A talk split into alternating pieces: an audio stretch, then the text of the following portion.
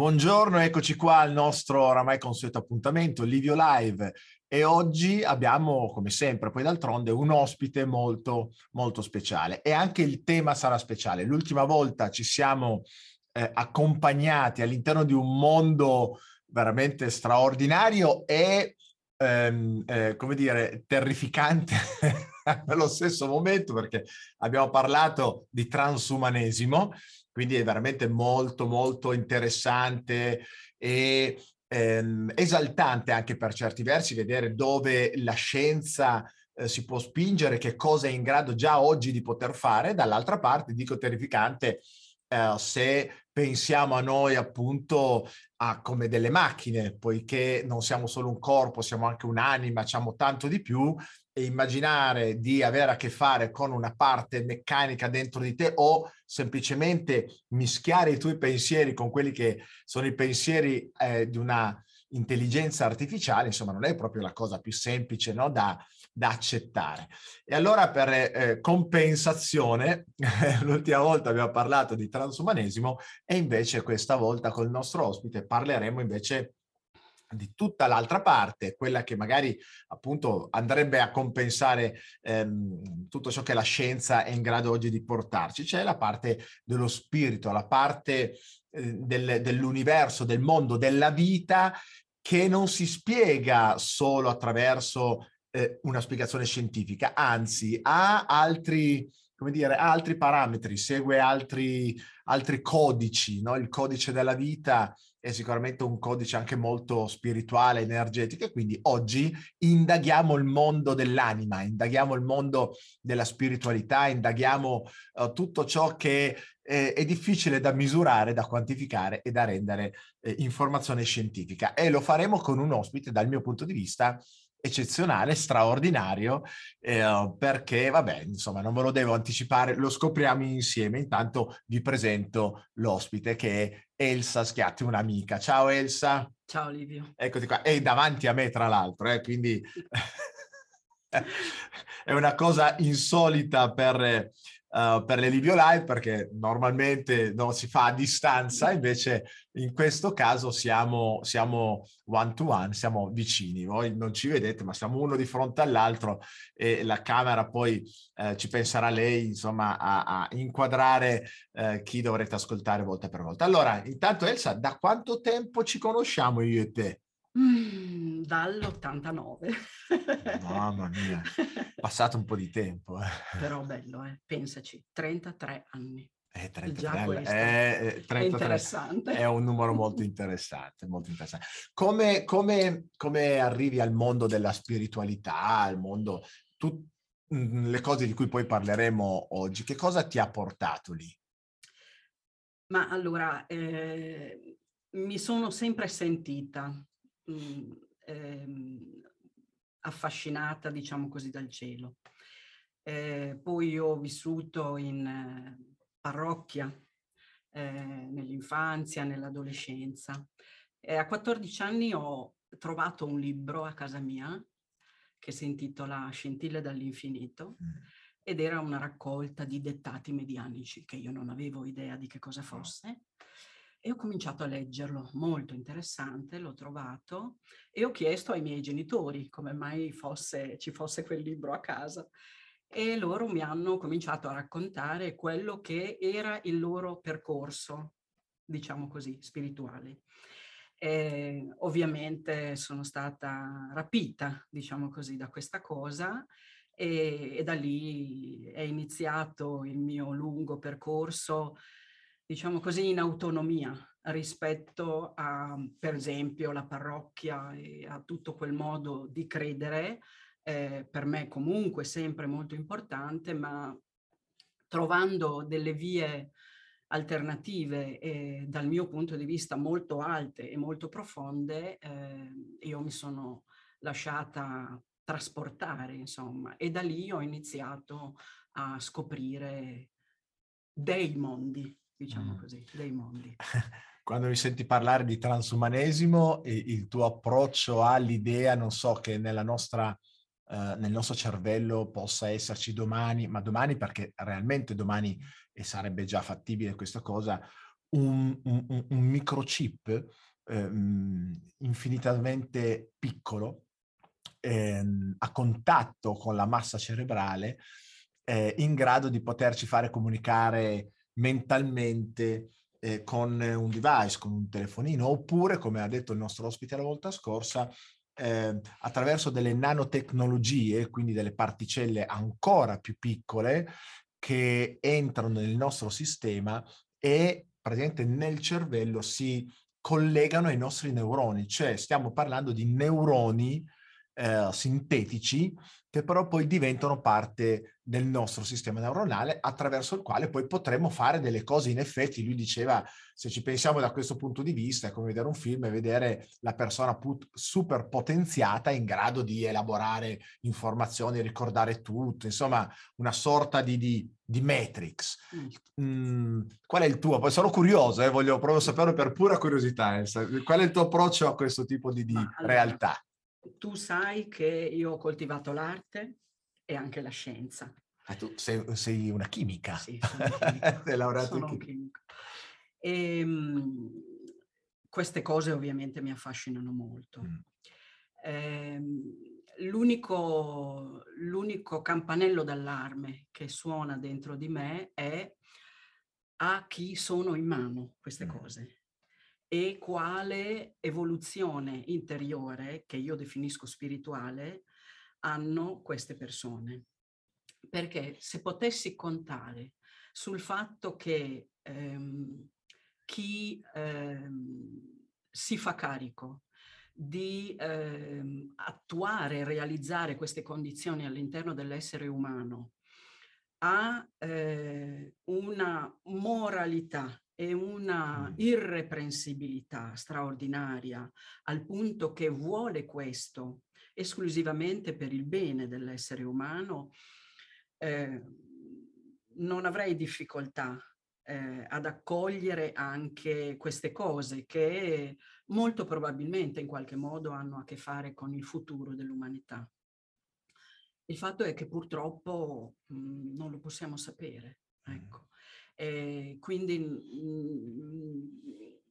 tendenzialmente vado coi piedi di piombo, insomma, e di conseguenza mi entusiasmano queste cose, le conosco volentieri perché sono interessantissime, ma per esempio su di me preferirei anche no, grazie. Evitarle. Anche il tipico anche no, grazie. Preferirei evitarle, sì. Allora, ascolta Elsa, noi ci conosciamo da molto tempo e c'è una sorta di rituale annuale che quest'anno ancora non abbiamo fatto per mia cialtroneria, non mi sono presentato, della serie assente, Sgarbi e non c'è, non si presenta, che è il Livio ti faccio il... La rivoluzione solare si chiama così, perché tu mi hai anche fatto il tema di nascita. Ok, allora ci racconti che cos'è un tema di nascita? Stiamo parlando a questo punto di astrologia, anzi prima di arrivare qua, perché per me è stato un punto importante comprendere questa cosa. Qual è la differenza tra astrologia e astronomia? Perché una persona della mia generazione, immagino le generazioni anche dopo, ecco, l'astrologia è, posso dire, Paolo Fox, l'astrologia è la rivista sotto l'ombrellone d'estate che ti dice oggi conoscerai l'amore della tua vita e così via, e l'astronomia invece è quella dei fisici, è quella degli ingegneri, è quella degli studiosi, è la scienza. Quindi l'astronomia ha una sua realtà consolidata, accreditata soprattutto. Mentre l'astrologia no. Ci spieghi un po' questi due mondi, quanto sono diversi, se sono diversi, ce li racconti un pochettino? Così ci fai capire anche bene dove si colloca l'astrologia.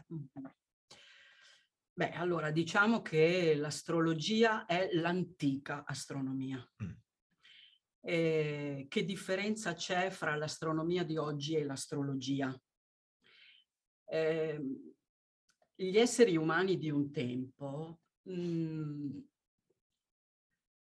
avevano una conoscenza scientifica come noi la intendiamo oggi degli astri, avevano una conoscenza intuitiva, definiamola così. Per ispirazione, diciamo così, loro conoscevano gli esseri spirituali che governano gli astri e che governano ancora oggi gli astri che noi conosciamo in astronomia.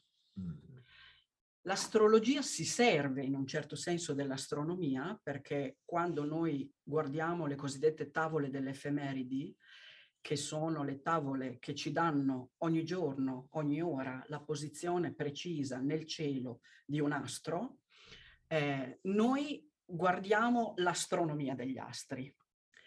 Quando noi leggiamo il significato di quella posizione nel cielo, di quell'astro, noi arriviamo invece, torniamo in qualche modo all'astrologia. E questo perché?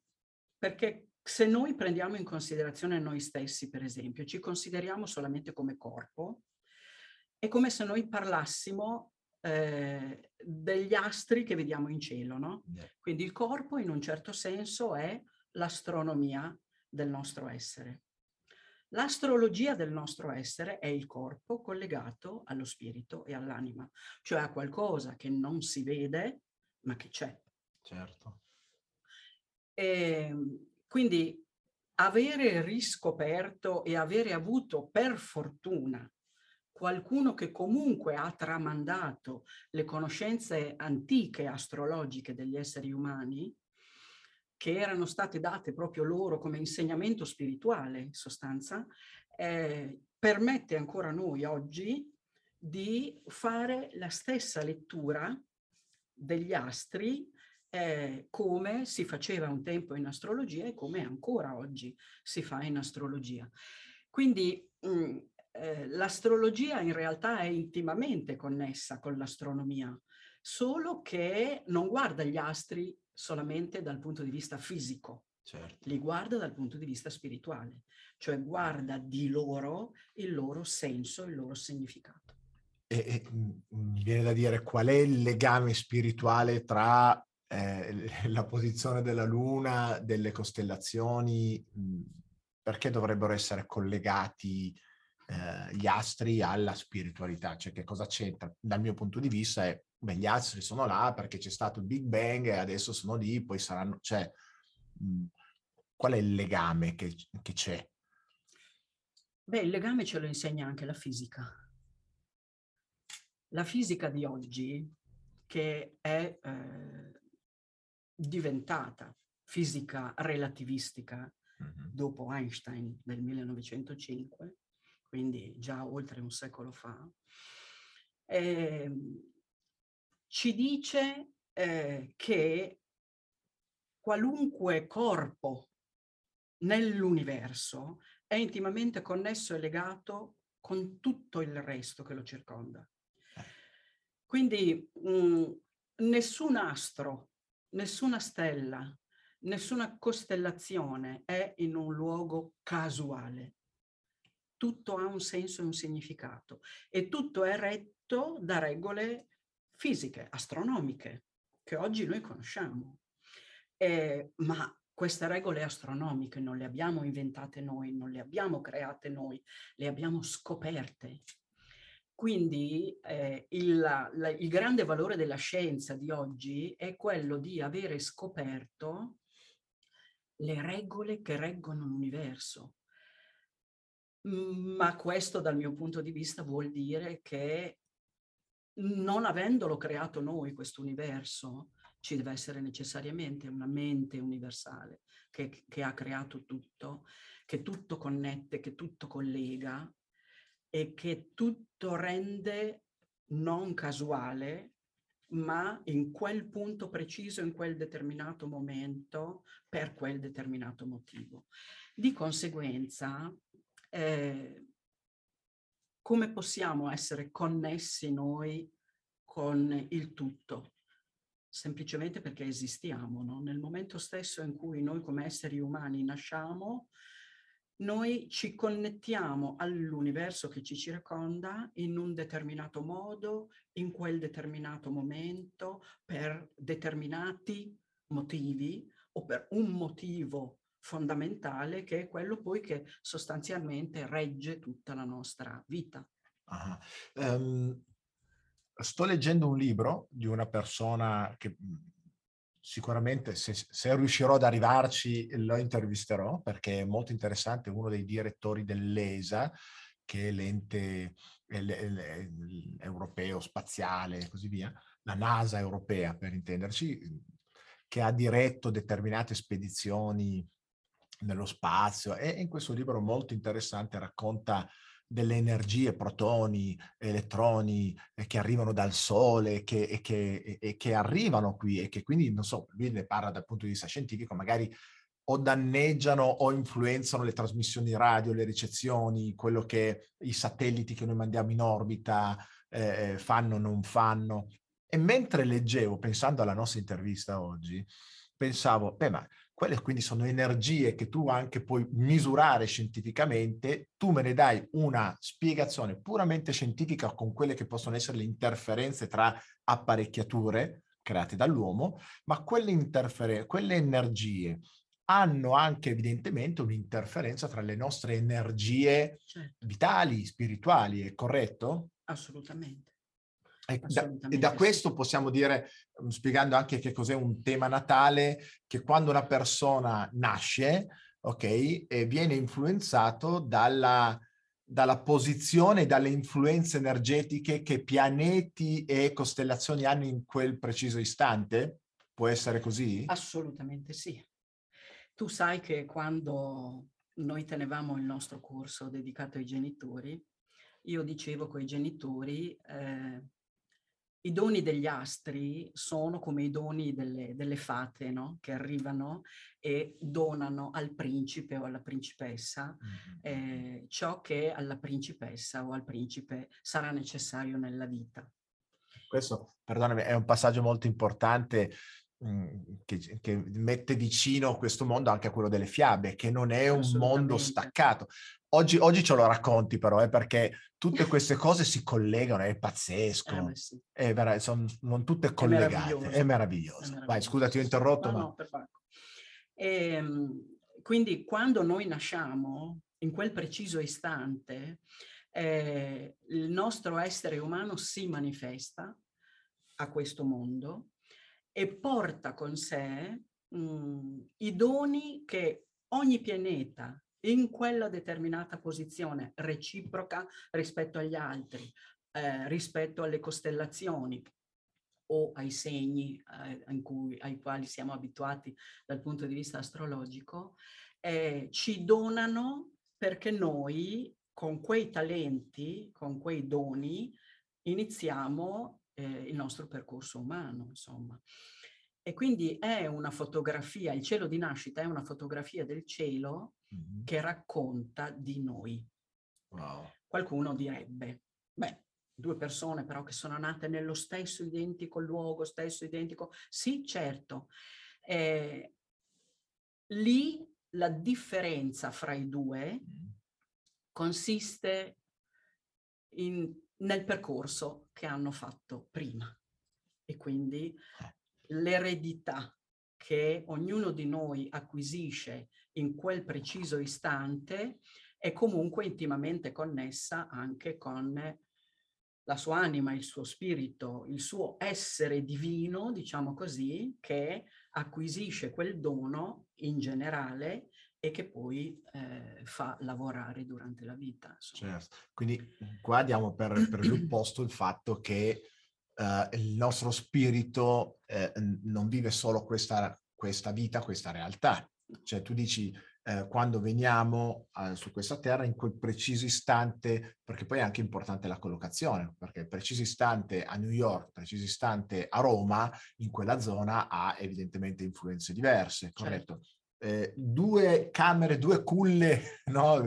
Proprio esattamente vicine, e due bimbi nati nello stesso momento, non avranno comunque la stessa influenza, perché un conto è l'influenza che arriva evidentemente appunto dalle energie dei pianeti, le costellazioni e quant'altro, ma poi c'è anche quello che era il suo bagaglio personale e spirituale con cui è venuto sulla Terra, quindi chiaramente è un insieme di cose. Ma allora il tema natale ti fa una fotografia di quel momento e quindi ti dice come tu sarai e farai, ti dà delle indicazioni. Definisce le tue potenzialità, quindi quello che puoi realizzare nella vita, definisce i tuoi talenti e anche le prove che hai deciso di affrontare. E... puoi fare un esempio? Sì. Allora, un esempio calato sul tema di nascita? No, cioè... In generale? Sì, in generale. Allora, i talenti sono quegli strumenti ai quali noi possiamo fare riferimento, intelligenza, prontezza di spirito, coraggio, insomma tutti quegli strumenti che noi possiamo annoverare come caratteristiche dell'essere umano che possiamo effettivamente portare con noi perché, guarda caso, ci serviranno per affrontare la nostra vita. Le prove cosa sono? Sono quei momenti critici che nella vita incontreremo e probabilmente reincontreremo strada facendo fino a che non avremo elaborato quella prova e superata quella prova definitivamente, che sono quegli aspetti che noi viviamo come talvolta negativi, perché una prova ci mette in discussione. Una sfida, certo. È una sfida, esatto. Che noi abbiamo scelto di affrontare per evolverci. Cioè il senso fondamentale della vita è evolutivo, cioè io parto da una condizione, ma quando concluderò la mia vita, presto o tardi che sia, sarò ad un livello comunque superiore a quello da cui sono partita, da cui ognuno di noi è partito, poco o tanto che abbia realizzato, che abbia fatto, o poco o tanto tempo che abbia avuto a disposizione. Quindi quando, ad esempio, un tema di nascita evidenzia una sfida, una difficoltà caratteriale, non so, la pigrizia, adesso invento, non so se questo dice che tu sei particolarmente irascibile, non so se è calzante, è possibile. Non significa che io quindi vivrò tutta la mia vita nell'irascibilità o nella pigrizia o avrò quella, tra virgolette, quella problematica. Sta dicendo che c'è una sorta di predisposizione, un po' come dire il tuo DNA dice questo, poi, è scientifico anche questo, tu attraverso il tuo stile di vita puoi modificare l'espressione dei geni del tuo DNA. È una cosa paragonabile, quindi io che leggo un tema di nascita posso dire ok, mi hai fatto una fotografia, ma io poi posso evolvere, posso cambiare, posso tra virgolette diventare diverso da quello che tu stai fotografando adesso? O quali sono le correlazioni con l'evoluzione di una persona nella vita? Allora, quando noi scegliamo una prova e la scegliamo prima di venire, diciamo così, è perché abbiamo bisogno di rivedere e correggere quell'aspetto del nostro essere. E di conseguenza, sia che volontariamente noi ci mettiamo in moto per riuscire ad affrontare e ad andare oltre quella prova, sia che la vita si metta in moto per sollecitarci ad affrontare quell'aspetto che noi dobbiamo rivedere e correggere, è comunque previsto. Okay? Cioè, quando noi entriamo in questo mondo, noi perdiamo la consapevolezza di ciò che abbiamo deciso per noi in questa vita. D'altronde, meno male, perché se noi avessimo consapevolezza di tutto quello che ci aspetta, probabilmente ne saremmo terrorizzati, ok? Quindi l'oblio alla nascita è fondamentale, proprio perché vivendo scopriamo strada facendo giorno dopo giorno quello che ci deve accadere, come ci deve accadere, e affrontiamo quotidianamente, diciamo, come viene detto nel Vangelo, la nostra pena, ma anche la nostra gioia. Ma anche la nostra gioia. Quindi noi ci predisponiamo, prima di arrivare ad un'esistenza che, guarda caso, ci proporrà e riproporrà quegli aspetti del nostro essere. Quando io leggo un tema di nascita ad una persona, io so che mi assumo la responsabilità di quello che le dico.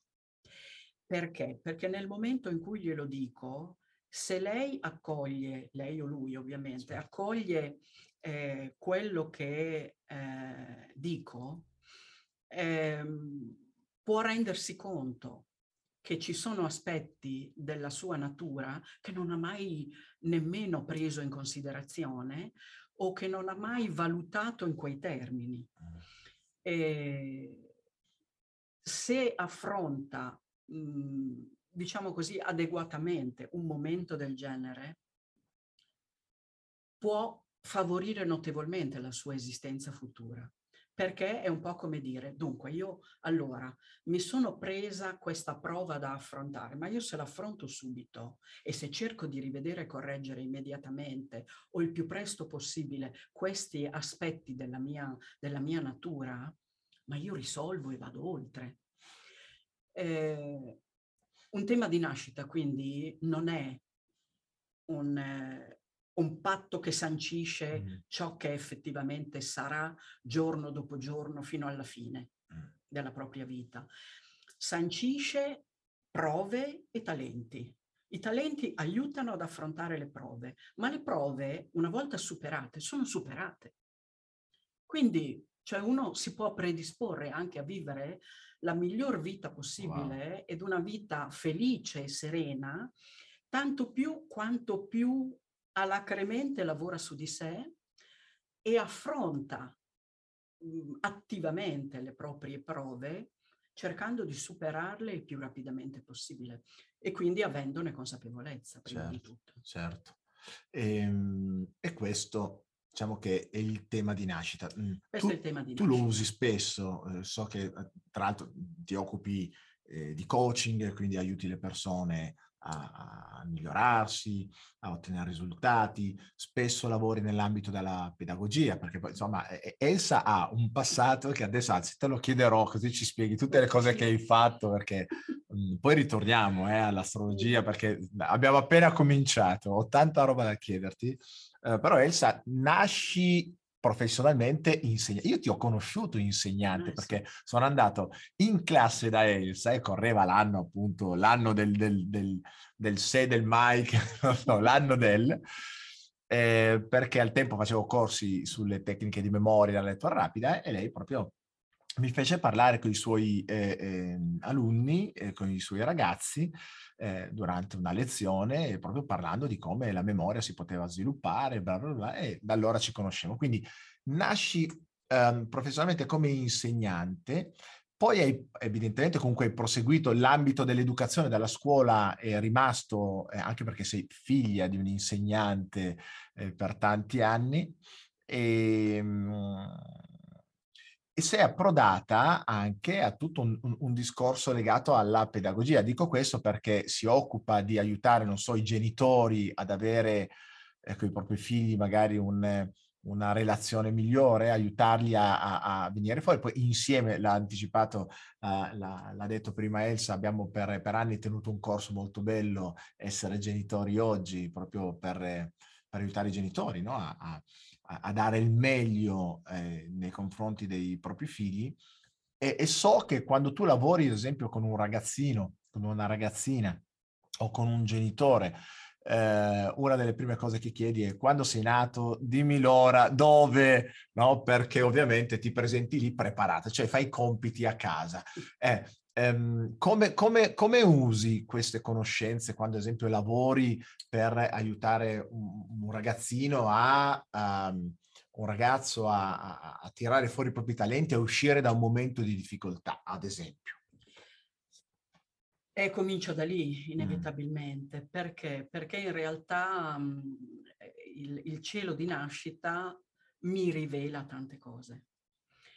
E io so che spesso e volentieri mi rivela aspetti di quell'essere umano che è anche un essere spirituale, e mi dice che cosa ha scelto di affrontare in quella vita, quali prove ha scelto di affrontare, quali talenti ha a sua disposizione. E guardando quelli dei figli e quelli dei genitori, io mi rendo anche conto di come i genitori possono essere d'aiuto ai figli, di come i figli potranno essere d'aiuto ai genitori, di quale interazione può esserci, può realizzarsi fra i genitori, fra loro genitori e fra i genitori e i figli, e come l'uno o l'altra possono essere d'aiuto ai loro figli. Quindi è inevitabile che io parta da lì in realtà, proprio perché è come se io avessi l'immagine intonsa, cioè ancora non viziata da un'esperienza di vita che può essere di pochi anni per i figli e di più anni per i genitori. Poi è ovvio che quando incontro i ragazzi, bambini no, perché certo, quando parlo dei bambini con i genitori, e i genitori, dal mio punto di vista, conoscere questo aspetto della loro esistenza mi dà da un lato più tranquillità nel dire le cose e dall'altro, in un certo senso, dal mio punto di vista anche maggior conoscenza, insomma, quindi la possibilità di dire delle cose non così a sentimento, ma che hanno mirate, un fondamento. Parli di loro, non stai parlando in generale, parli di loro. E questo è il tema di nascita. Poi hai fatto riferimento a quello che poi regali a me per il mio compleanno, di solito più o meno sta lì a fine settembre, che è il tema di rivoluzione, corretto? La rivoluzione solare, scusa, sì. Una domanda prima ancora sul tema di nascita, mi stava sfuggendo. È possibile avere lo stesso tema di nascita a distanza di anni? Cioè, due persone, la disposizione di pianeti e astri, mettiamola giù così, che tu sappia, ritorna ciclicamente esattamente nella stessa posizione, o non ci possono essere in effetti, a meno che non siano due persone nate nello stesso istante, nello stesso posto e così via? Direi di no. Non si può avere. Direi di no. Non esattamente uguale. No. O meglio, ad oggi, francamente, non credo che esistano due temi di nascita identici, a meno che non si sia nati nello stesso istante. Ho fatto un tema di nascita a due gemelli, sì, nati a 2 minuti l'uno dall'altro. Erano diversi, avevano i pianeti nelle stesse posizioni, ma con numeri diversi. Numeri cosa significa? Numeri, gradi, decimi e centesimi di grado. E cambia. Certo. Bastano 2 minuti. E questo fa capire tutta un'altra natura. Anche proprio l'unicità di ognuno di noi, anche da questo punto di vista, quindi non solo biologico. No. Ok, torniamo allora il tema di rivoluzione. La rivoluzione solare. La rivoluzione solare è il tema dell'anno, che parte da un compleanno e va al compleanno successivo. Che cos'è? In un certo senso è un esploso del tema di nascita che riguarda la vita e fa vedere nell'arco dell'anno quali sono le tematiche che si affronteranno o sarebbe opportuno venissero affrontate rispetto alle prove e ai talenti da poter utilizzare in quell'anno.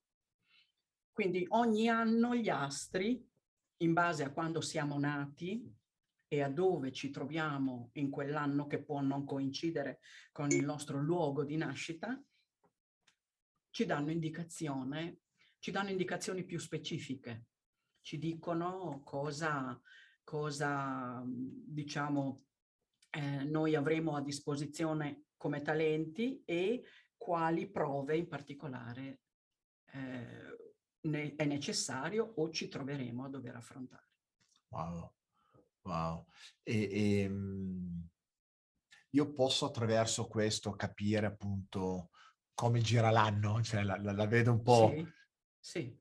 Cioè, puoi avere sicuramente una chiave di lettura utile per renderti conto di quando ti accadono le cose, a che cosa possono fare riferimento, per esempio. Ecco, ad esempio mi possono dire se, non so, quest'anno avrò probabilmente più sfide da un punto di vista professionale, economico, sì, fisico, sì, di salute, sì, relazionale, sì, queste cose qua. Certo. Perché compaiono e ci sono proprio delle... Certo. Qual è la differenza tra l'influenza che dà un pianeta e l'influenza di una costellazione piuttosto che... Quali sono, o meglio, quali sono gli elementi che tu prendi in considerazione e qual è, se c'è una differenza particolare tra la tipologia, pianeta, stella, costellazione? Ci sono tanti punti, tante cose che si possono prendere in considerazione in un tema astrologico. Le fondamentali sono le costellazioni, e parlo di costellazioni più che di segni, perché in realtà quando noi parliamo di segni parliamo di un arco di cerchio di 30 gradi. Okay. Quando parliamo di costellazioni parliamo della loro ampiezza, e ogni costellazione ha un'ampiezza diversa. Ah.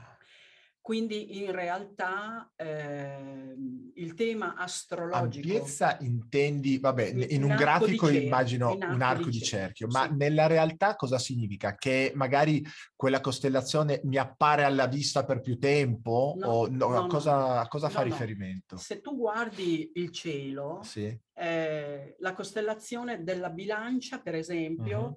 Ha un arco di cerchio abbastanza... Non l'ha detto a caso, è il mio segno, lei lo sa. Ha un arco di cerchio abbastanza ristretto e non è di 30 gradi. Se parliamo del segno della Bilancia invece è di 30 gradi.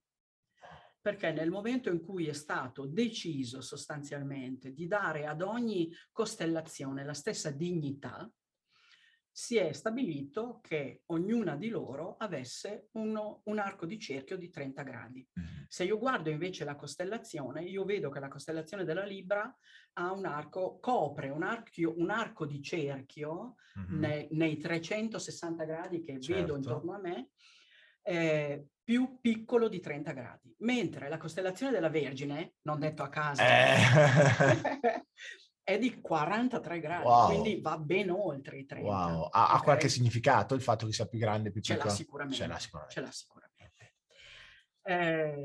Questo è un approfondimento che sto facendo io e arriverò. Certo, anche perché c'è una fine a questo studio, no. Penso di no, come ogni cosa anche appunto così complessa, non c'è un... No. Ok, so tutto. No.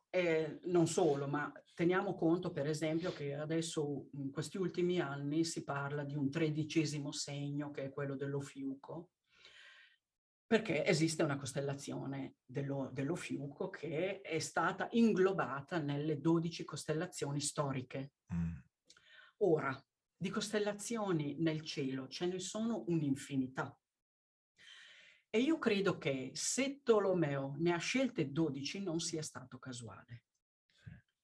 E da questo punto di vista mi affido alla saggezza tolemaica e rimango ai 12, anche perché 12 è un numero magico, diciamo così, come 7, come 3, e quindi il 12 ha un senso, un significato importante, insomma. Certo. Chiusa questa parentesi, quando di conseguenza io parlo di costellazioni, parlo di un arco di cerchio nel cielo che comprende tante stelle e che noi andiamo ad osservare rispetto ai pianeti che possono essere presenti in quel momento, in quella fetta di cielo, e che di conseguenza dalla costellazione ricevono determinati influssi. Quindi le costellazioni ci danno una lettura dell'essere spirituale, che noi siamo, oltre che calato nella realtà dell'essere umano, della nostra vita, i pianeti, altre letture, e quindi i pianeti hanno un loro compito, un loro influsso, le costellazioni idem, la connessione fra gli uni e gli altri danno determinate connessioni di informazioni, diciamo così, e la relazione reciproca fra i pianeti che sono in posizioni differenti nel cielo, nel nostro cielo astrologico e anche astronomico, perché in realtà è così, danno ulteriori informazioni, ulteriori letture di noi stessi, insomma. Uh-huh. Mi è venuta in mente una cosa molto più facceta che seria. Sì. Come può, mi sembra che sia stato proprio Paolo Fox, ho fatto il nome insomma di una persona evidentemente anche conosciuta perché va in TV, fa gli oroscopi. Poi ti chiederò anche del concetto dell'oroscopo quotidiano, no? Cioè oggi, no? Posso immaginare però. Credo che fosse, sia stato lui che alla fine del 2019 appunto disse il 2020 sarà un anno pazzesco, magnifico. Ora, o cosa si è bevuto, cosa si è fumato, oppure che cosa ha guardato. Cioè è possibile fare intanto prevedere una cosa che possa coinvolgere tutto il mondo, come è stato il Covid, la pandemia, e tutto quello che è accaduto dopo e sta accadendo ancora da 2 anni. Ed è possibile proprio non vederla o dire il cielo dice che andiamo di là e poi in realtà tutto il mondo, praticamente la maggior parte dell'umanità, va da un'altra parte, ha un certo tipo di problema, di sfida e così via. Ad esempio, scusami, guardando il tema dell'anno, però non so a chi fare riferimento, di chi, non so, prima di una guerra, è possibile vedere che quello sarà un anno sfidante da un punto di vista umano, energetico o quant'altro? Dobbiamo distinguere 2 cose in questo caso. Ciò che decide il cielo e ciò che decide l'essere umano. Ah. Okay. Noi dobbiamo tenere presente che godiamo di una certa libertà, ma noi possiamo anche agire arbitrariamente. Nel momento in cui noi agiamo arbitrariamente e creiamo nel mondo determinate condizioni arbitrariamente, non c'è cielo che tenga. Il cielo non dirà mai e non parlerà mai di ciò che non ha deciso. Quindi se ci sono... Hai detto una cosa molto, molto, molto importante. Quindi il cielo non dirà mai ciò che lui non ha deciso. Certo. Quindi Paolo Fox, scusatemi, poverino. Poverino, cioè ha avuto la sfiga di dire quella cosa. Non poteva prevedere una cosa del genere. Certo. Perché? Perché francamente io credo che non sia stata voluta dal cielo questa cosa. Che ci sia stato un grande lavoro ben architettato, ben costruito per creare questa condizione, ma che sia stato un grande lavoro di arbitrio. Il cielo, da quel punto di vista lì, perché non interviene? Quanti di noi avranno pensato, ma se ci fosse Dio? Bisognerebbe che... E il fatto è che le leggi universali noi le conosciamo tutte. Noi sappiamo che se ci comportiamo in un determinato modo rischiamo di confrontarci con il nostro arbitrio. Che se invece noi ci comportiamo in ordine alle leggi universali, prima di tutte quella dell'amore, per intenderci, e della morale non umana, ma della morale divina, quindi rettitudine, lealtà, onestà, rispetto insomma, le conosciamo bene, bene.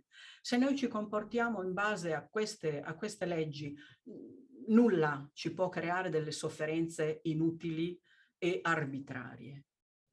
Se non è così, noi creiamo la nostra rovina in un certo senso, noi creiamo ulteriore sofferenza a quella che in realtà abbiamo scelto individualmente, e lo vediamo anche nel nostro tema, ma anche umanamente parlando. E quindi non poteva vederlo,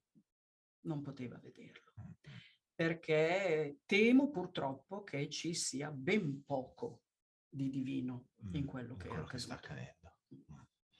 Hai detto una cosa in effetti molto importante e grazie, perché è una bellissima risposta questa, è una bellissima risposta.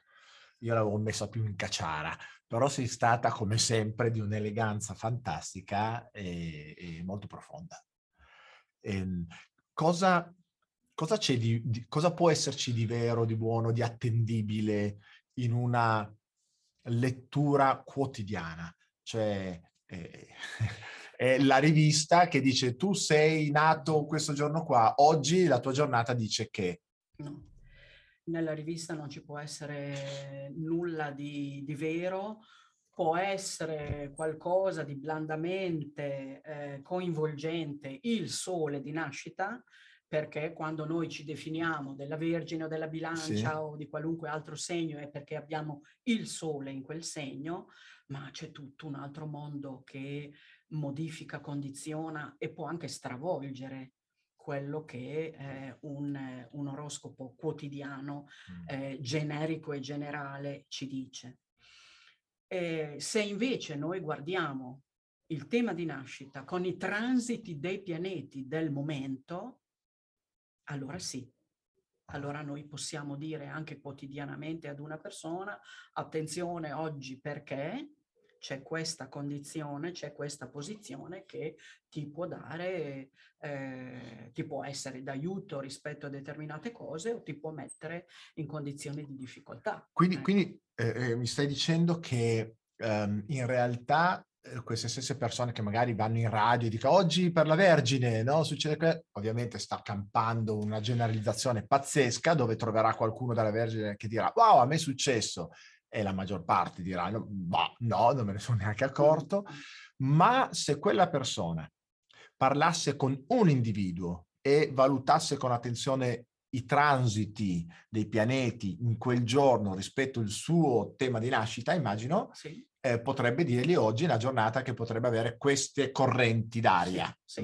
E quindi poi non significa che se arriva a questa corrente d'aria tu ti troverai là, perché c'è il tuo libero arbitrio, c'è magari il motivo per cui devi magari rispondere in un certo modo a questa corrente d'aria e andare di quella, da quell'altra parte dove tu desideri o dove ritieni opportuno. Ha senso questo? Sì.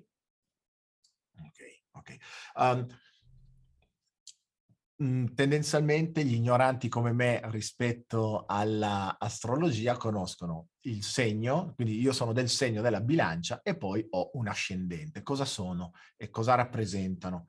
Allora, il segno, come ho detto, è il luogo del cielo corrispondente a quella costellazione in cui, nel giorno in cui nasciamo, sta il sole. Quindi il sole che sta nella costellazione della Bilancia, io nasco in quel momento lì, io sono del segno della Bilancia. Quindi...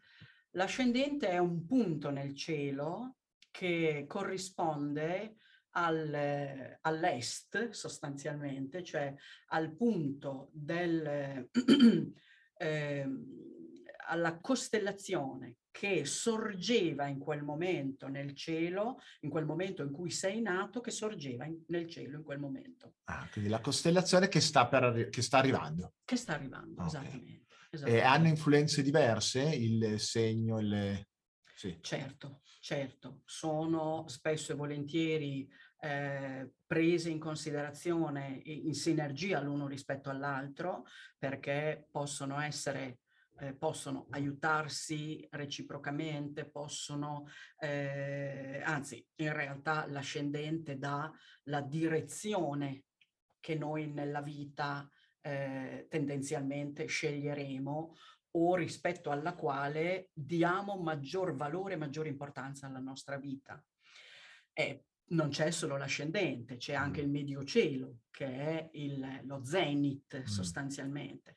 E il Mediocielo come rappresenta dal punto di vista spirituale l'aspirazione spirituale che noi scegliamo di coltivare nella vita, rappresenta dal punto di vista umano la cosiddetta carriera, cioè a cosa ci dedicheremo tendenzialmente, cosa sceglieremo o che cosa sarebbe opportuno, importante che noi prendessimo in considerazione nelle più svariate forme in cui si può realizzare nella vita per dare il meglio di noi.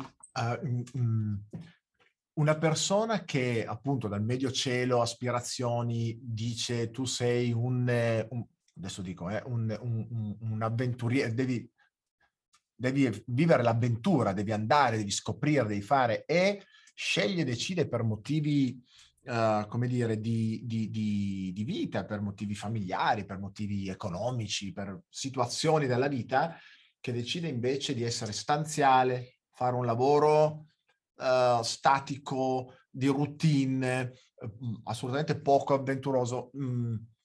Ovviamente uno può essere possibile, può essere che questa cosa possa causare nella persona forte insoddisfazione, frustrazione, o addirittura anche oltre.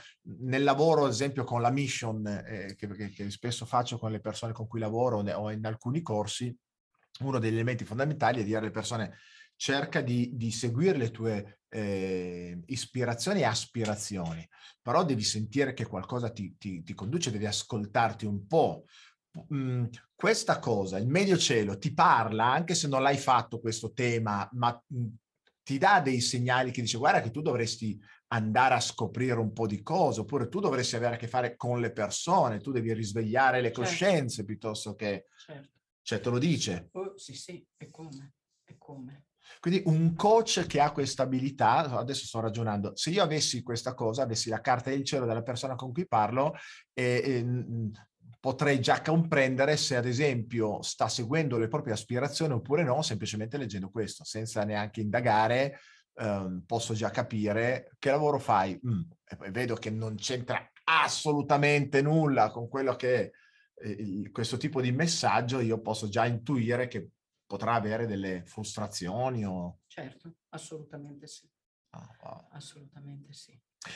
Chi lo dice? Scusami, è una domanda che mi sono sempre fatto. Come fai a dire che il Mediocielo porta questo, l'ascendente porta questo? Immagino ci siano dei testi, dei libri. Chi li ha scritti per la prima volta? Cioè, i babilonesi.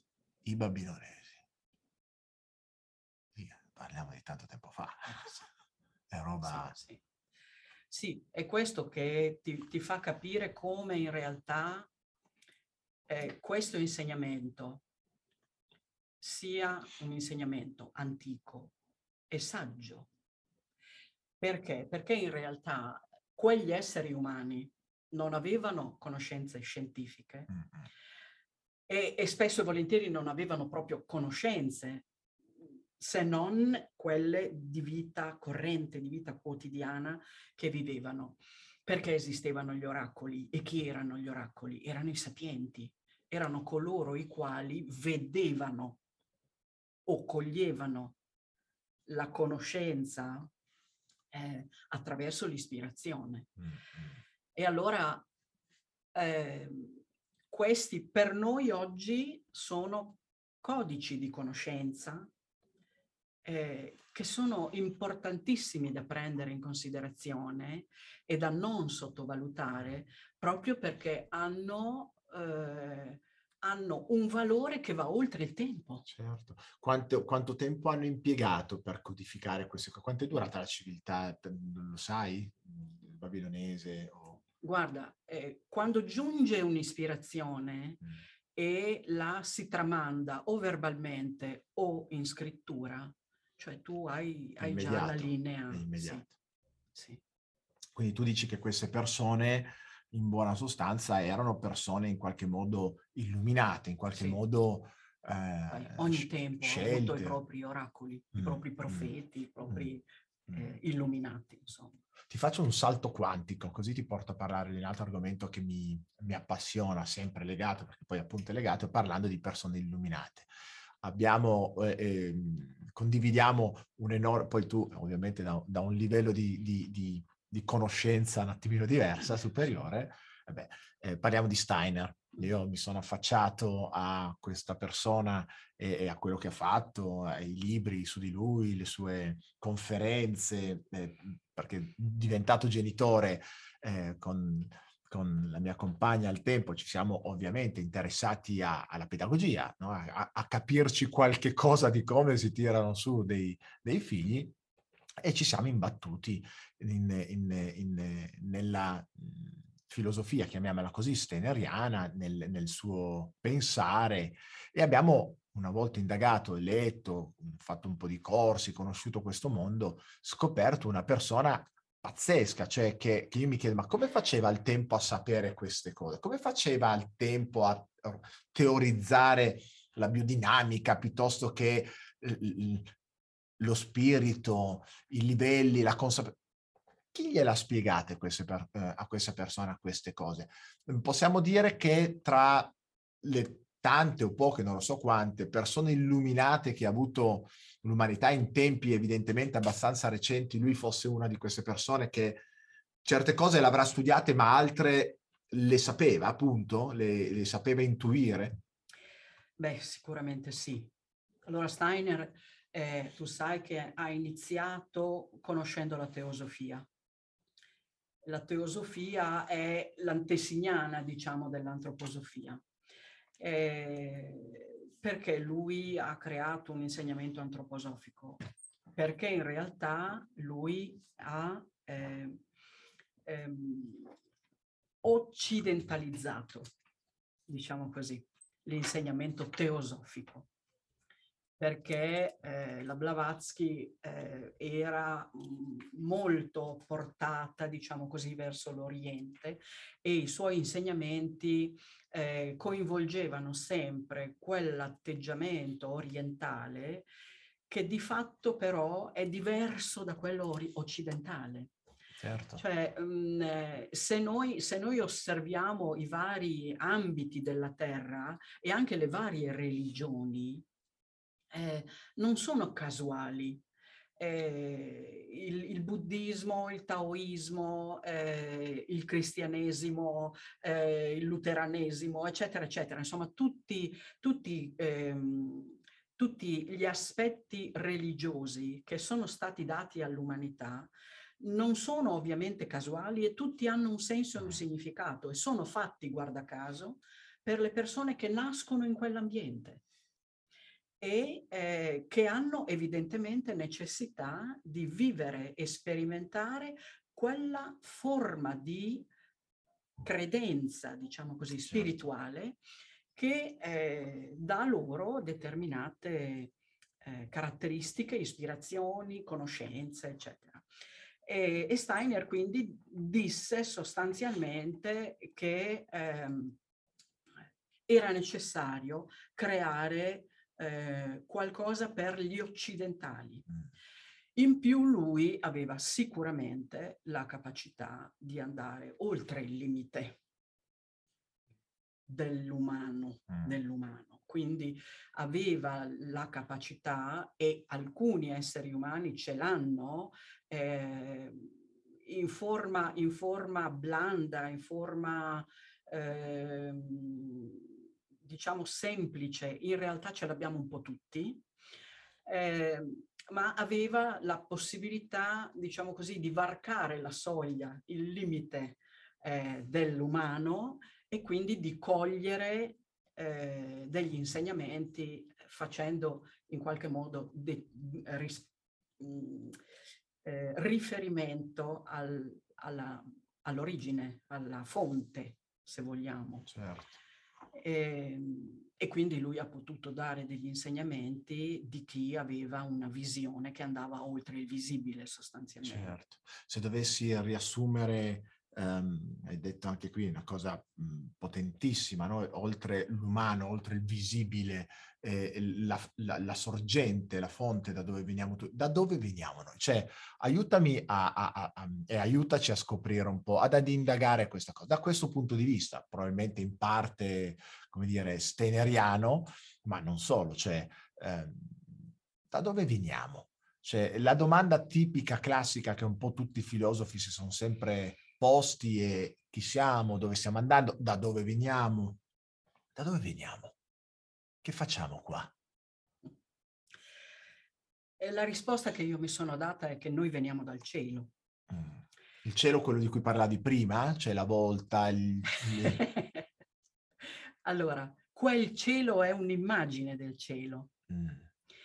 Il cielo di cui parlo... Allora, guarda...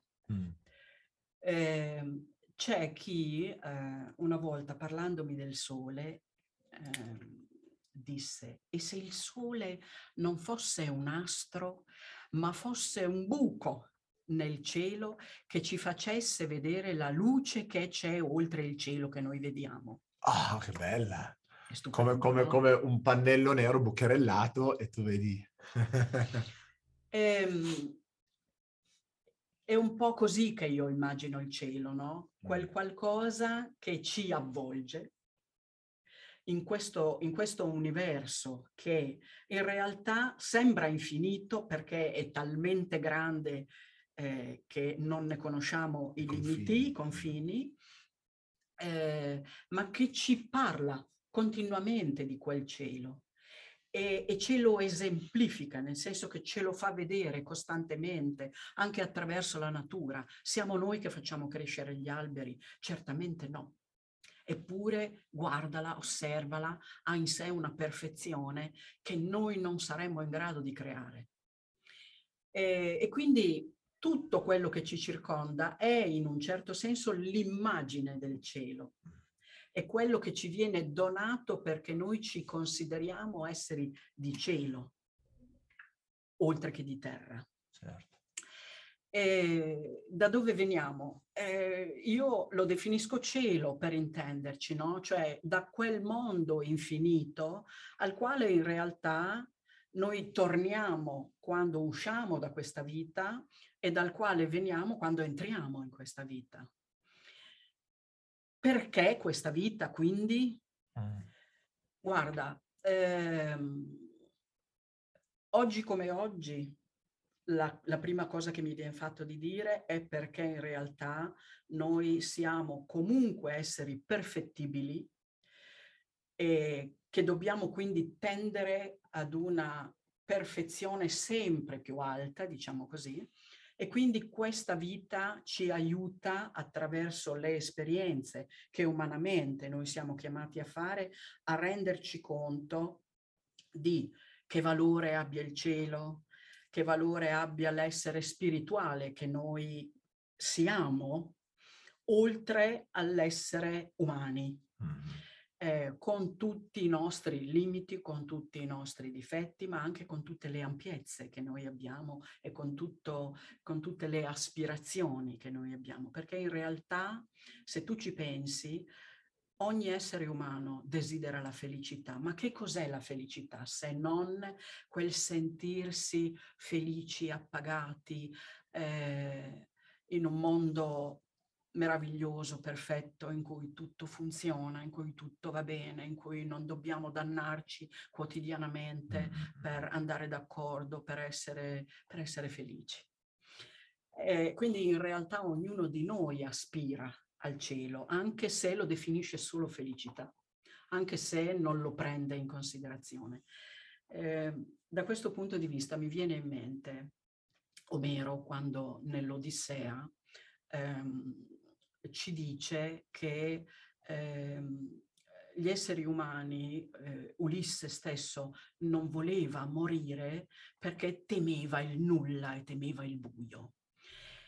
Gli esseri umani di quel tempo, in effetti, non avevano la nostra evoluzione e non conoscendo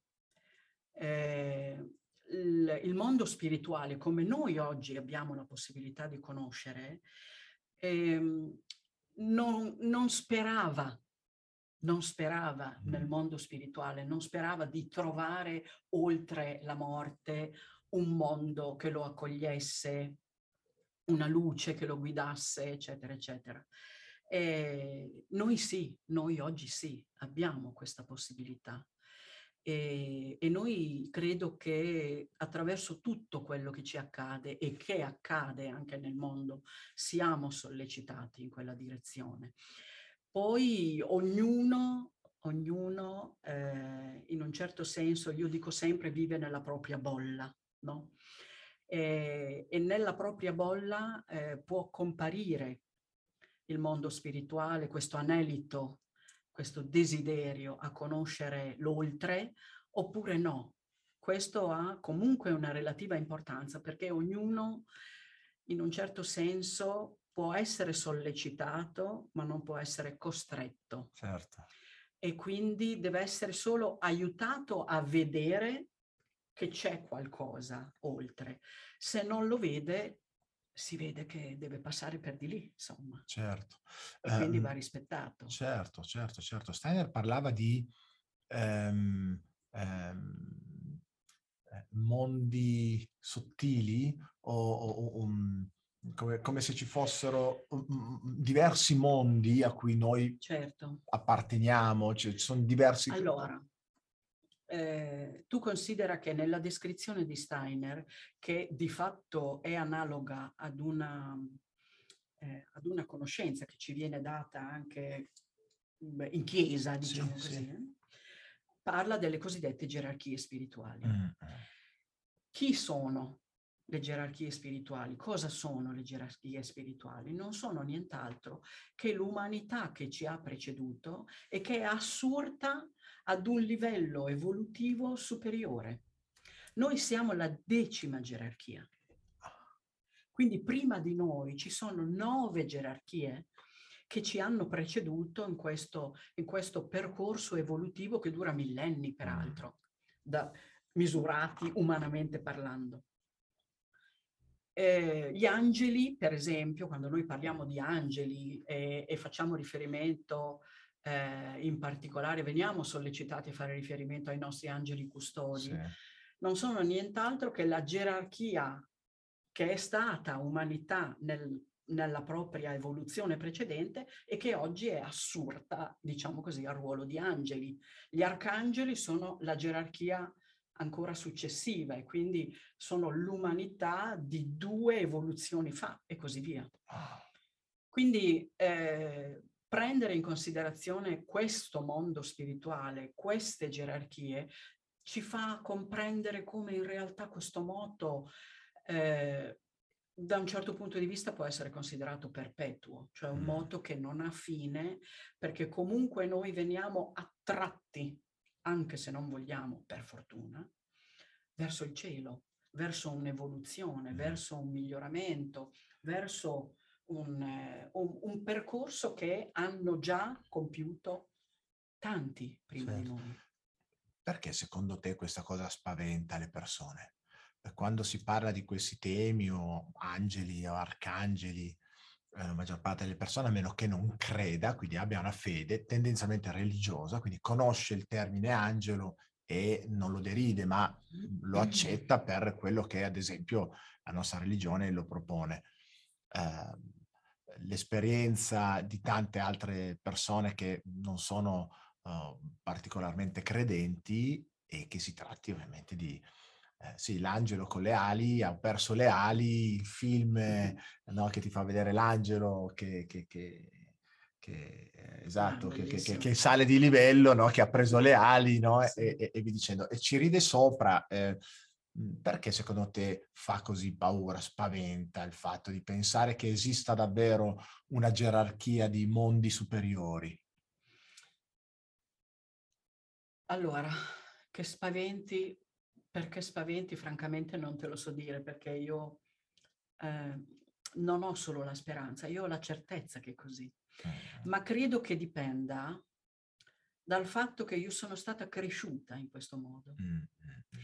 E quindi mi viene fatto di dire che chi ha la fortuna da bambino di essere avvicinato più che alla vita religiosa, alla vita magica, quindi al credere a Santa Lucia, Babbo Natale, alle fatine, cioè al mondo magico, diciamo così, sia fortunato perché abbia la possibilità fin da bambino di accogliere in sé che esiste qualcosa che non si vede, non si tocca, ma che c'è, che si percepisce, che ci aiuta, che ci sostiene, che ci affianca, che ci sospinge, anche se non lo vediamo e non lo tocchiamo.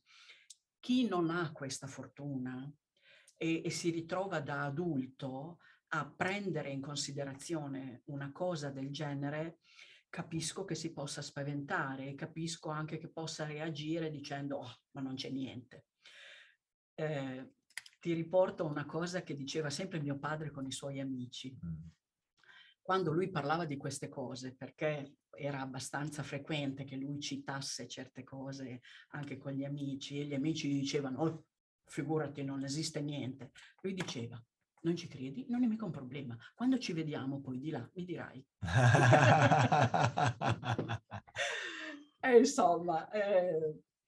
Quindi tu dici che è una questione di educazione, di come cosa hai vissuto vicino a te, se ti hanno aperto la mente a quelle ipotesi. Quindi poi ne abbiamo parlato tanto anche, ricorderai, durante i nostri corsi per i genitori, perché spesso una domanda, no, che ci veniva fatta era ma Babbo Natale, questo Babbo Natale qua che non esiste, ma io lo devo dire, gli sto raccontando una bugia, no?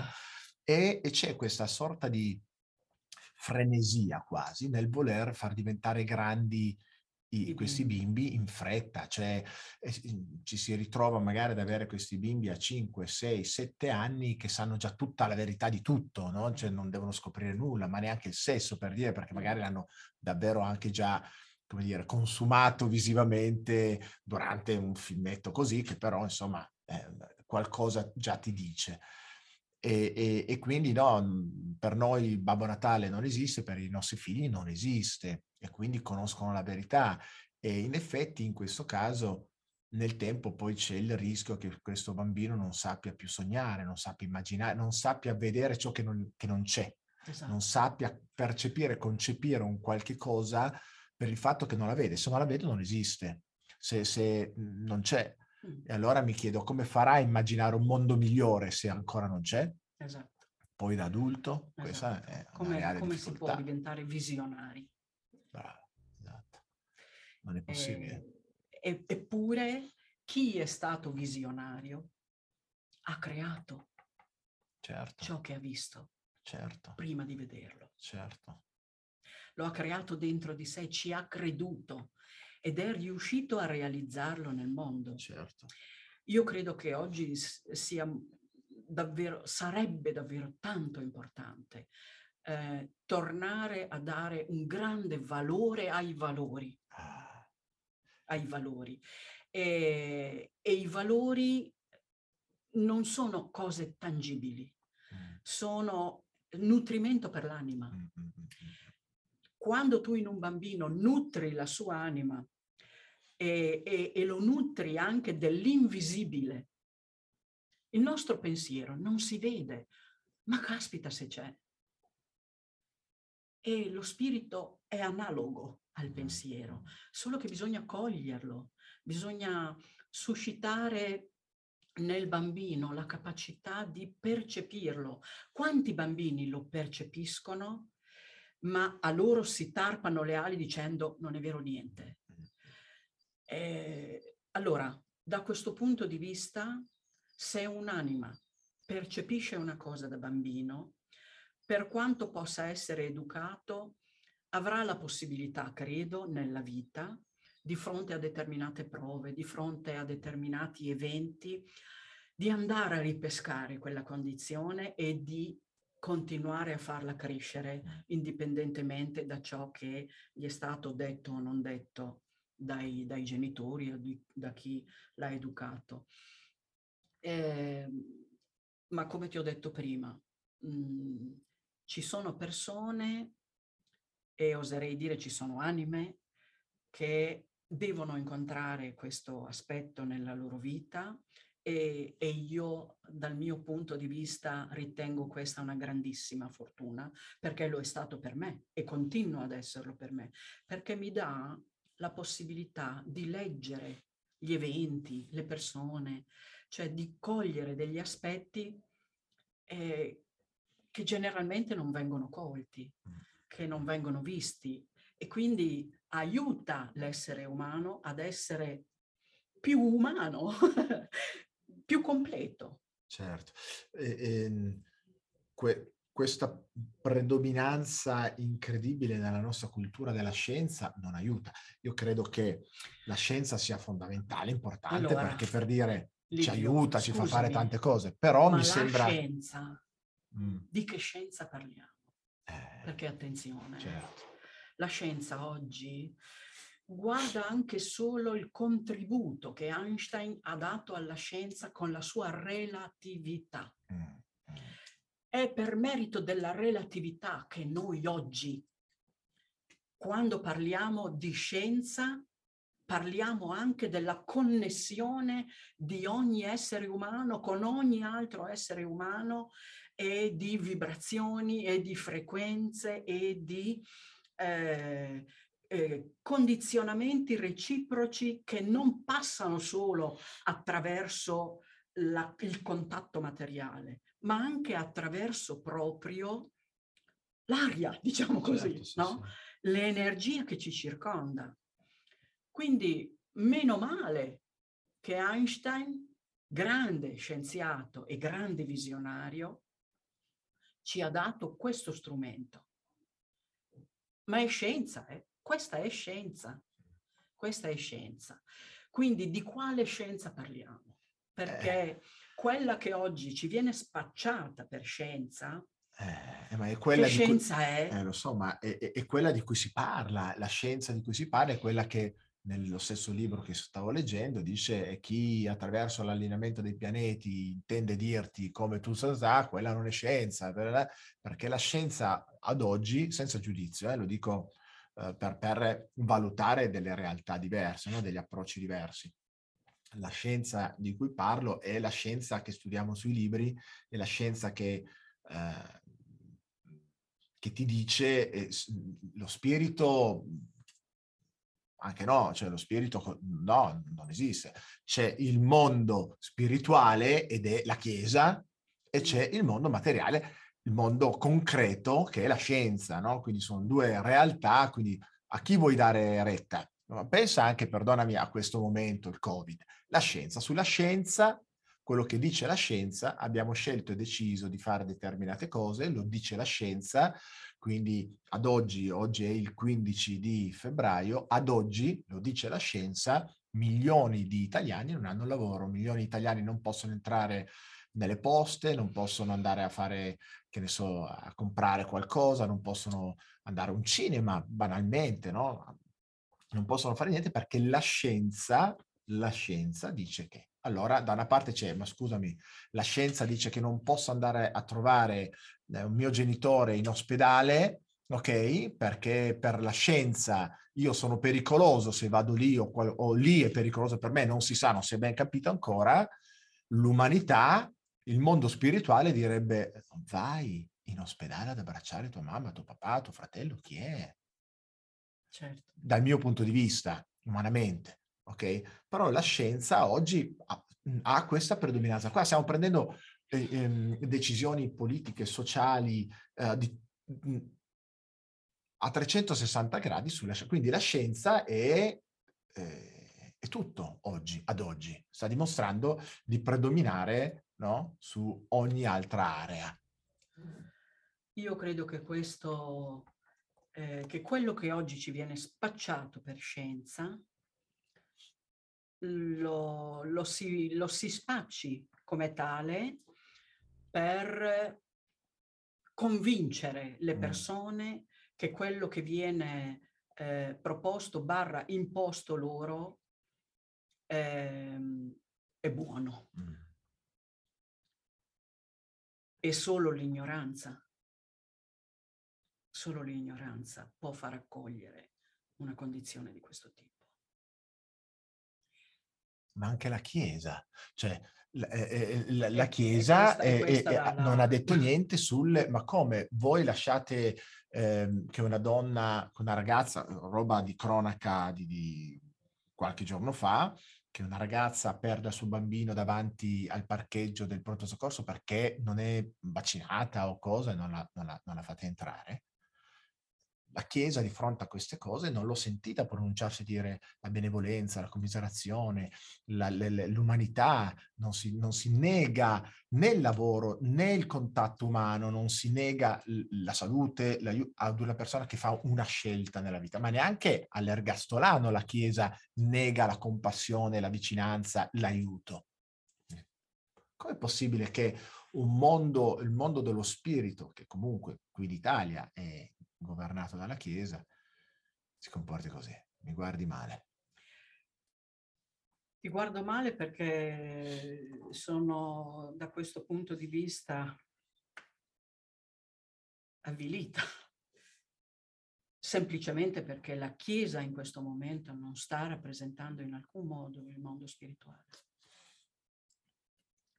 Sono sincera, questo è quello che penso.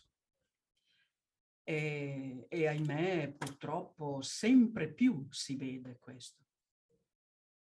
Non è accettabile che la Chiesa taccia di fronte a certe cose, non è accettabile.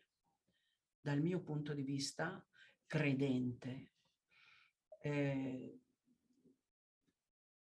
non è accettabile, basta. Ho detto tutto.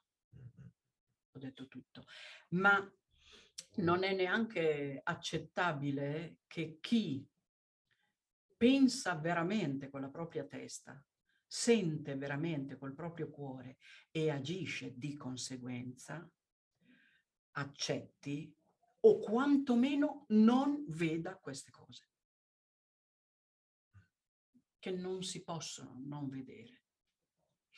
Ma questo però fa riferimento ad un lavoro personale e non collettivo che riguarda la fede individuale. Cioè io non ho la fede che la Chiesa mi ha insegnato, io ho la fede che ho coltivato dentro di me individualmente, personalmente, negli anni, nel tempo, nella mia vita. La Chiesa mi ha iniziato.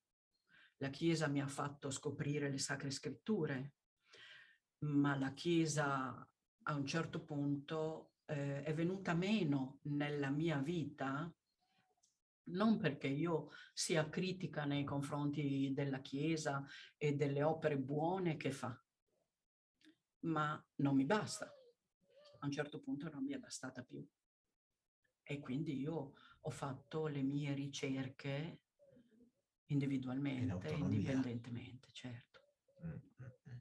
E ho scelto le cose che mi interessano, che mi sento affini, e quindi le mie non sono necessariamente quelle di chiunque, sono quelle di persone che, se mi ascoltano e sentono di essere sollecitate ad una curiosità, ad un interesse, possono ulteriormente chiedermi. Ma quello che io auguro a chiunque è: trova la tua fede, il tuo modo di credere, di vedere, di sentire, di percepire e anche di pensare. Perché è solo in questo modo che noi diventiamo davvero padroni di noi stessi. Altrimenti noi siamo in balia di chi ci conduce in una direzione piuttosto che in un'altra. Se oggi la Chiesa ha fatto quella scelta, io non posso seguire la Chiesa in quella direzione, perché la mia fede mi dice: attenta, cioè non è così, ecco, non è possibile. Tu che hai grande sensibilità, come stai vivendo questi momenti qua?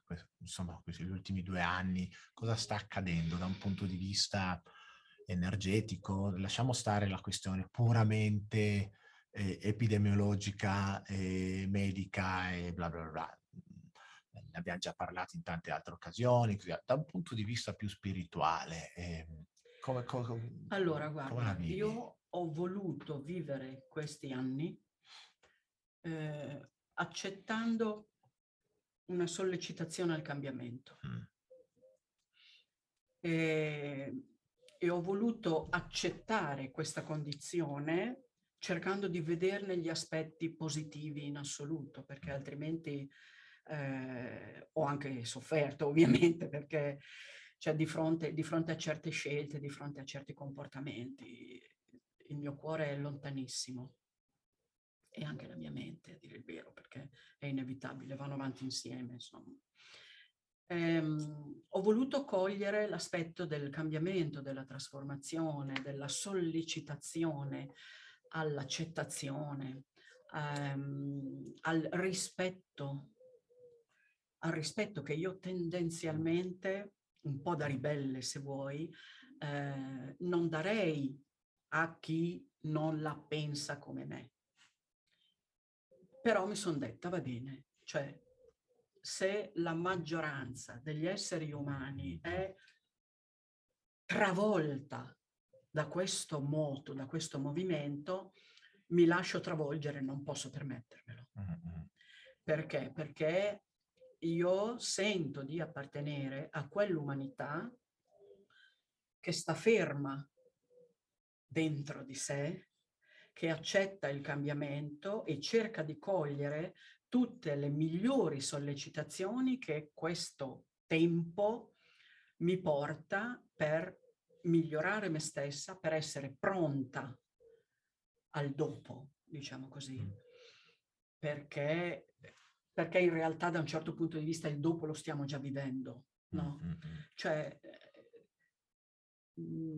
per me è impossibile, però anche comprensibile. È impossibile che le persone non stiano vedendo quello che sta accadendo. Cosa sta accadendo?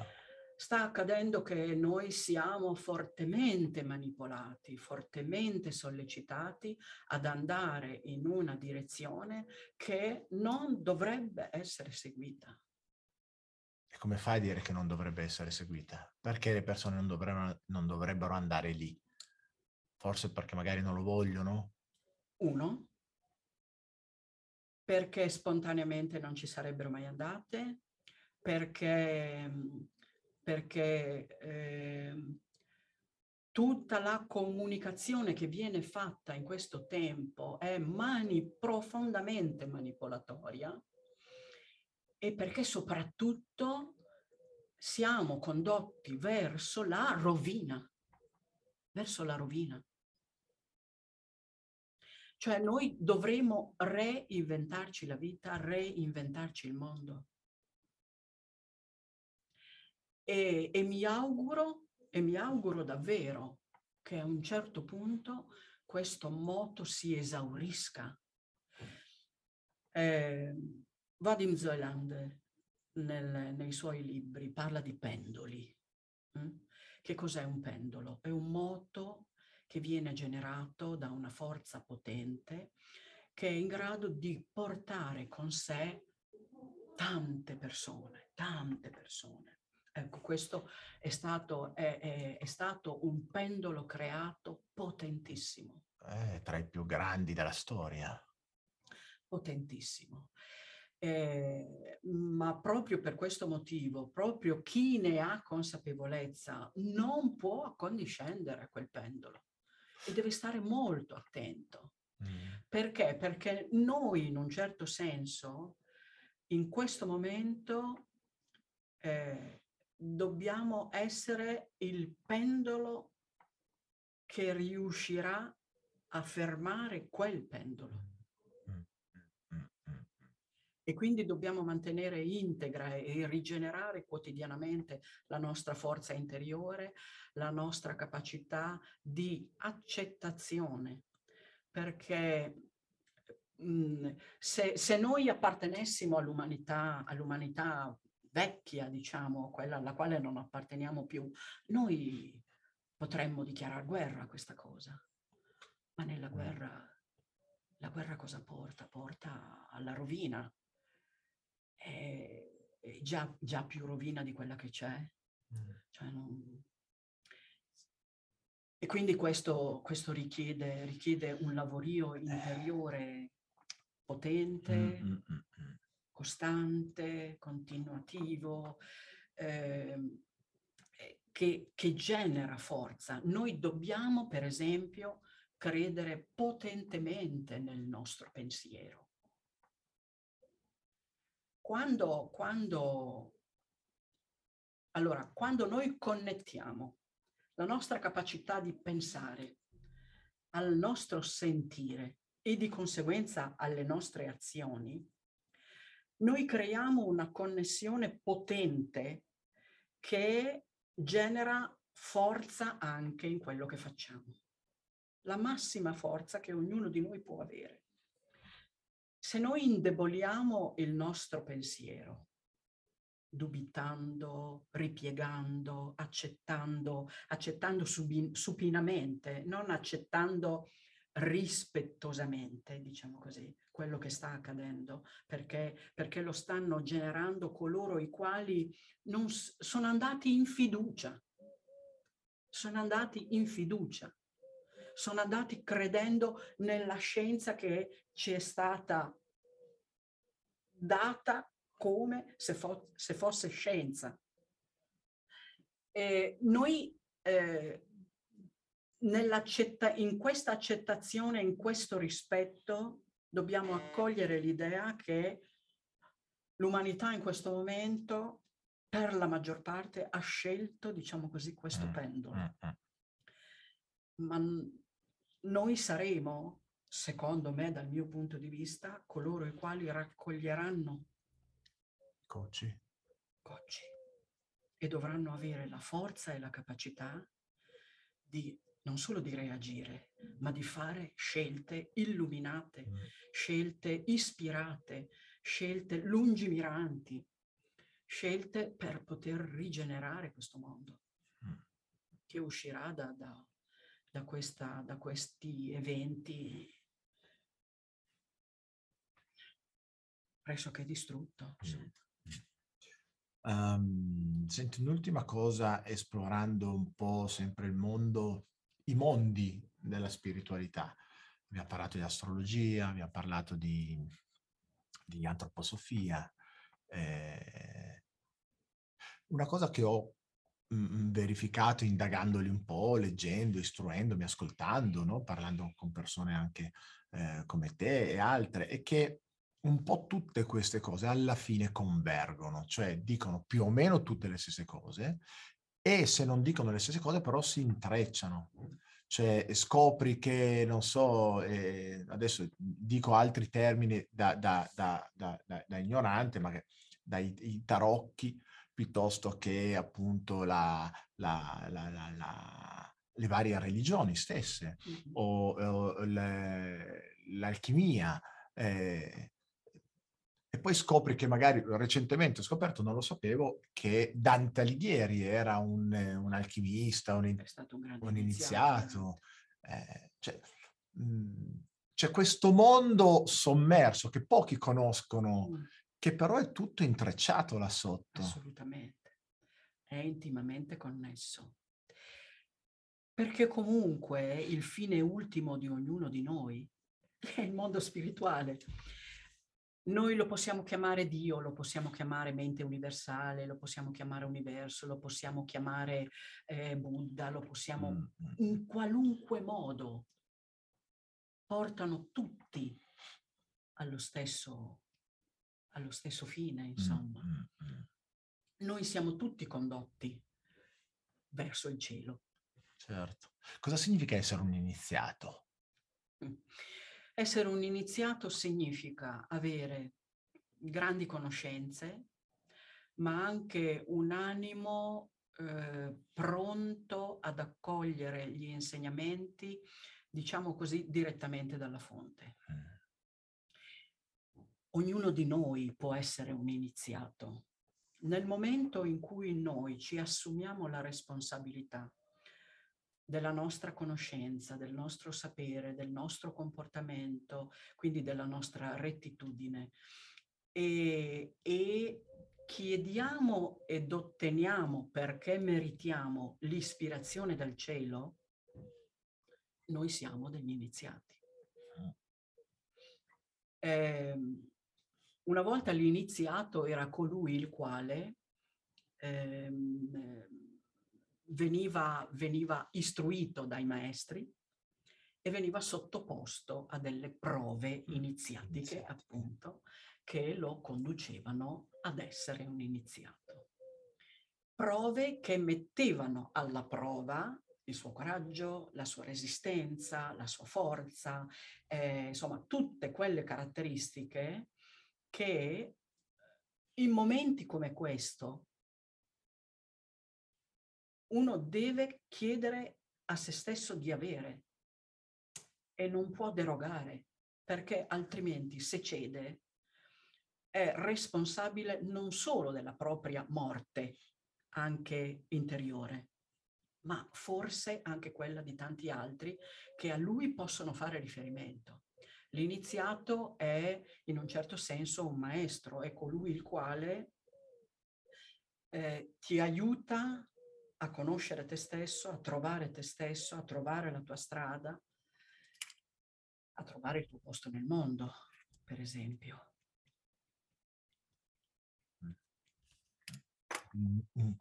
Oggi lo chiameremo un guru, sì, certo, ma reale, non di quelli finti. No, reale, perché quando si coltiva la sostanza interiore non si può prescindere da una moralità e da una rettitudine irreprensibile. Beh, purtroppo mi viene da dire nella vita, spesso quando ho incontrato persone da cui tra l'altro ho anche imparato tanto, poi dopo spesso ho invece scoperto quelle crepe nella rettitudine, poi cioè spesso dove le persone scivolano non è nella competenza, nella capacità, neanche nell'intenzione, non sempre, ma è nel rimanere coerenti, nel rimanere retti rispetto a quello che dici. Non è facile. No. No, anche perché siamo esseri umani, siamo in questo mondo e siamo sempre tentati. In chiesa si direbbe tentati da Satana o dal diavolo, ma in realtà tentati da quelle forze dell'opposizione che ti affascinano. Che ti affascinano. Ti affascinano perché? Perché o ti portano verso il futuro e ti fanno dimenticare il presente, o ti relegano nel passato e ti fanno dimenticare il presente. Il presente, Steiner diceva, è il Cristo. Cioè viene rappresentato da quella figura che vive l'unico momento reale che noi in realtà possediamo, perché un attimo fa se n'è già andato, fra un attimo non deve ancora arrivare. Noi siamo qui, basta. Cioè questo è l'unico momento reale. Cosa direbbe Steiner di questo momento? Steiner ha visto questo momento ed era molto preoccupato, ovviamente. Cosa intendi quando dici ha visto questo momento?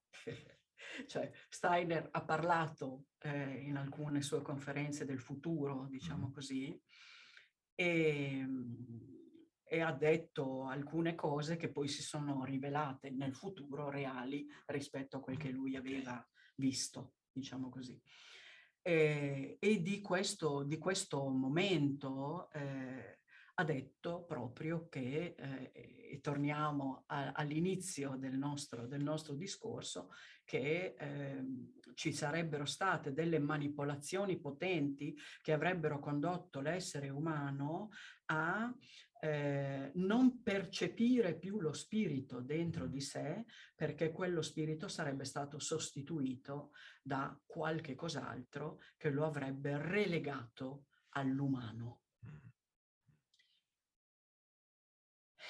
E questo è terribile, insomma, questo è terribile. Perché? Perché in realtà relegare l'umano all'umano significa costringerlo a vivere quest'unica sola vita come se fosse reale, a dimenticare il prima e a non vedere più il dopo. E questo sarebbe davvero tanto triste. Sì. Ultima cosa, il mondo dell'esoteria. Cosa c'entra l'esoterismo con tutto questo? Esoterico è ciò che non si vede, ma che tuttavia è reale. Esoterico è il nostro pensiero. Se io non lo esprimo attraverso parole o azioni, non si vede.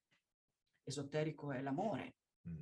Esoterico è, sono i valori, la rettitudine, il rispetto, che se io non manifesto non si vedono, ma che possono essere dentro di me.